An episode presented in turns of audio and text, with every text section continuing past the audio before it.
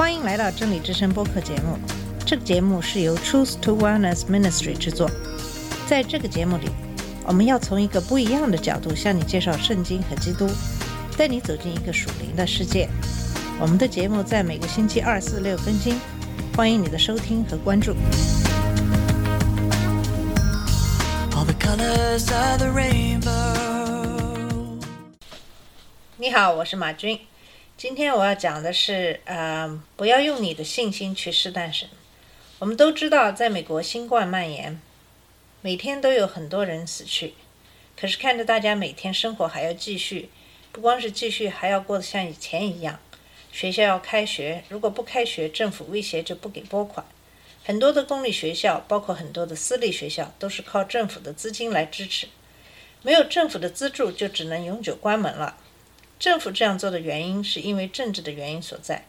如果学校不开门，很多的父母就没有办法返回工作岗位，这样经济就没有办法快速恢复。今年是大选年，经济下降时对总统的连任不利，这就是这项政策出台的原因。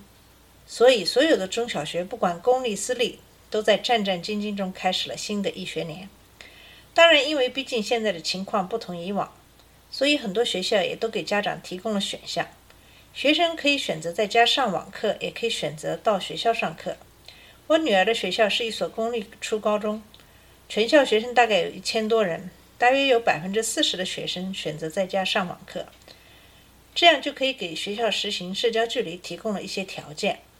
同时，公立学校系统的所有学校都要求学生和老师戴口罩，减少感染的几率。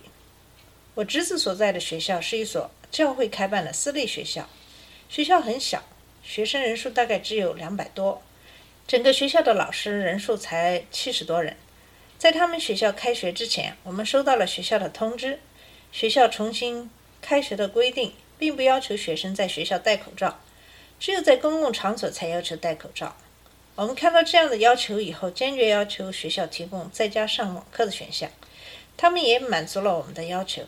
学期开始以后，我们才知道这所学校的大部分的学生都选择了返校上课，只有极少数几个学生选择在家上网课。我想，这大概是因为这是一个浸信教会的学校，很多人对神都有信心吧，所以他们选择返校上课。九月十六号和十七号。接到了学校的几封电邮，告知学校里的两名小学老师、两名高中老师，还有一名高中生确认感染新冠。再后来就是到了十八号，已经接到了学校的通知，学校决定关闭校园，改成上网课两周。后来收到的一份 email 发现，这个学校已经有二十六名确认感染新冠，十三个老师和十三名学生。其中的一个老师是我侄子的教圣经的一个老师，我真心的为他们祷告，希望他们能够平安度过这个难关。可是仔细想想，我觉得学校以及教会的决策者不知道为什么没有要求大家戴口罩，为什么把这一切都当成是非常不足为奇的事？难道真的是因为他们觉得自己的信心足够大，神会保守他们不感染新冠吗？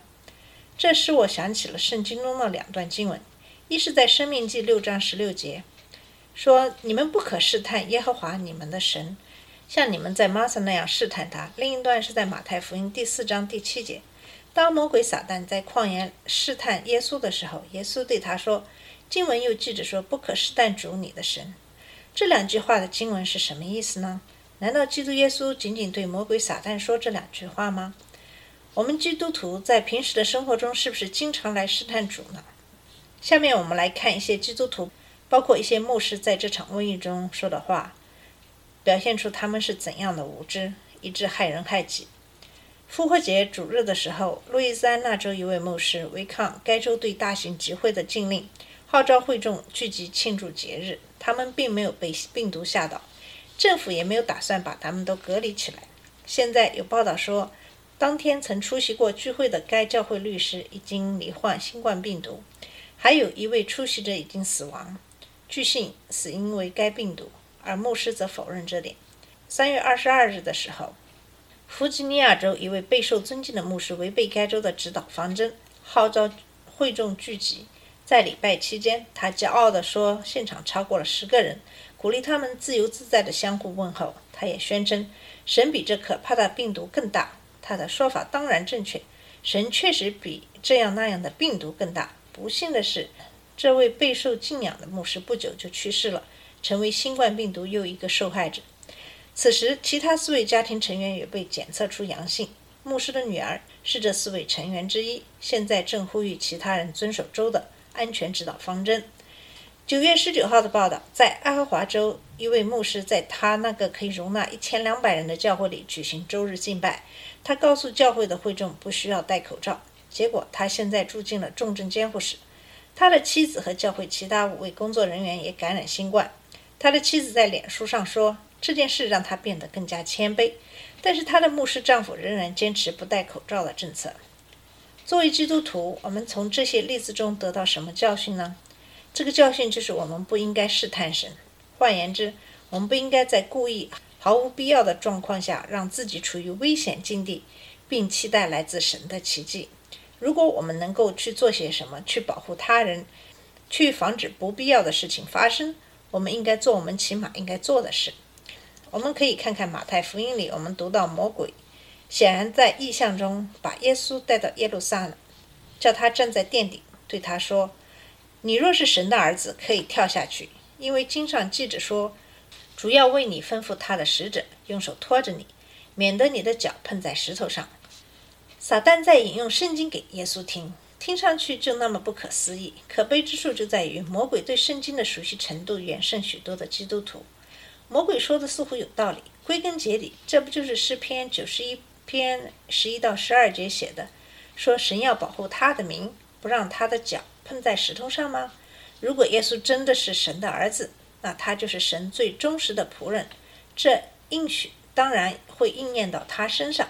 证明一下吧，魔鬼说：“从圣殿顶上跳下去，让天使抓住你吧。”耶稣回答说：“经上又记着。”说不可试探主你的神，在什么情况下我们可以期待来自神的奇迹呢？如果你是神所拣选的，当你在真正无助的时候，神一定会拯救你的。如果你去偏远的地方传福音，比如南美的亚马逊森林，如果当地发生瘟疫，你在那里没有办法得到医疗救护，神一定会保护你平安无事的。我先生在他年轻的时候。在塞尔维亚战火纷飞的时候，去前南斯拉夫地区传教。当他在东正教里用牧师自己的圣经证明他是错误的时候，他们晚上派人来准备暗杀他。神告诉他，让他用桌子把门堵住。他这样做了。在夜晚十二点多的时候，他就听到有人用钥匙开门的声音。可是因为有桌子堵着门，他们没有办法把门打开。第二天，他就离开了那个旅馆。神向他显现来保护他的天使部队，因为前南斯拉夫分裂成几个国家，他去波斯尼亚的时候受到当地警察的追查，他就在火车即将开出站的时候跳下火车逃跑。当他在黑山共和国的时候，警察用枪指着他们盘问，可是神却给他恩典，最后警察和他成为朋友。在他冒着生命的危险去传播福音的时候，神迹在他的生命中屡屡发生。当我们为了福音，把自己处于自己没有办法控制的一个危险境地的时候，神一定不会弃你不顾的。可是，看看在我们现在的情形，这些基督徒牧师不顾他所应该看顾的羔羊的生命危险，完全不顾政府疾控中心和州里的建议和命令，为了显示自己的信心而举行聚会敬拜。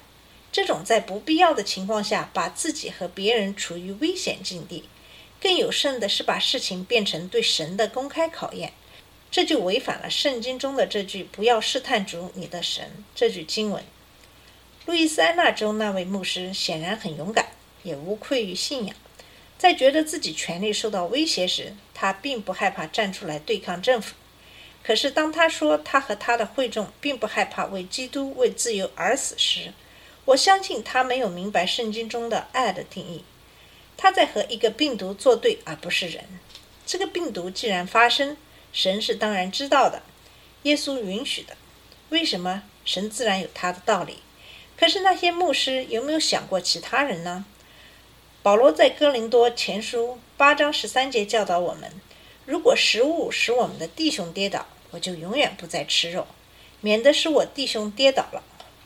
换到这里，我们是不是也可以解读成：如果我可以戴口罩，避免别人不必要的传染，我们也可以牺牲自己的方便戴上口罩呢？其实，在我们平时的生活中，我们也常常看到一些基督徒，为了显示自己的公义，神是保护他们的，他们就故意不去做自己应该做的事来保护自己，因为神会保护他们。因为他们是有信心的，要知道，神不是我们的秘书，帮我们做任何事。神也给我们一个能够辨别是非的头脑，这样我们就不会做一些伤害自己的蠢事。比如，一个牧师提醒大家，衣服穿的多一些，因为天气转冷了。一个姐妹却说：“牧师，你的信心哪里去了？神会保护我们不生病的。”可是这个姐妹没有意识到，是神派这个牧师来提醒大家要多穿衣服，不要生病呢。很多基督徒因为信心生病了也不去看医生，相信神可以医治自己。可是他们可能没有意识到，神可能让那个医生来治愈自己呢。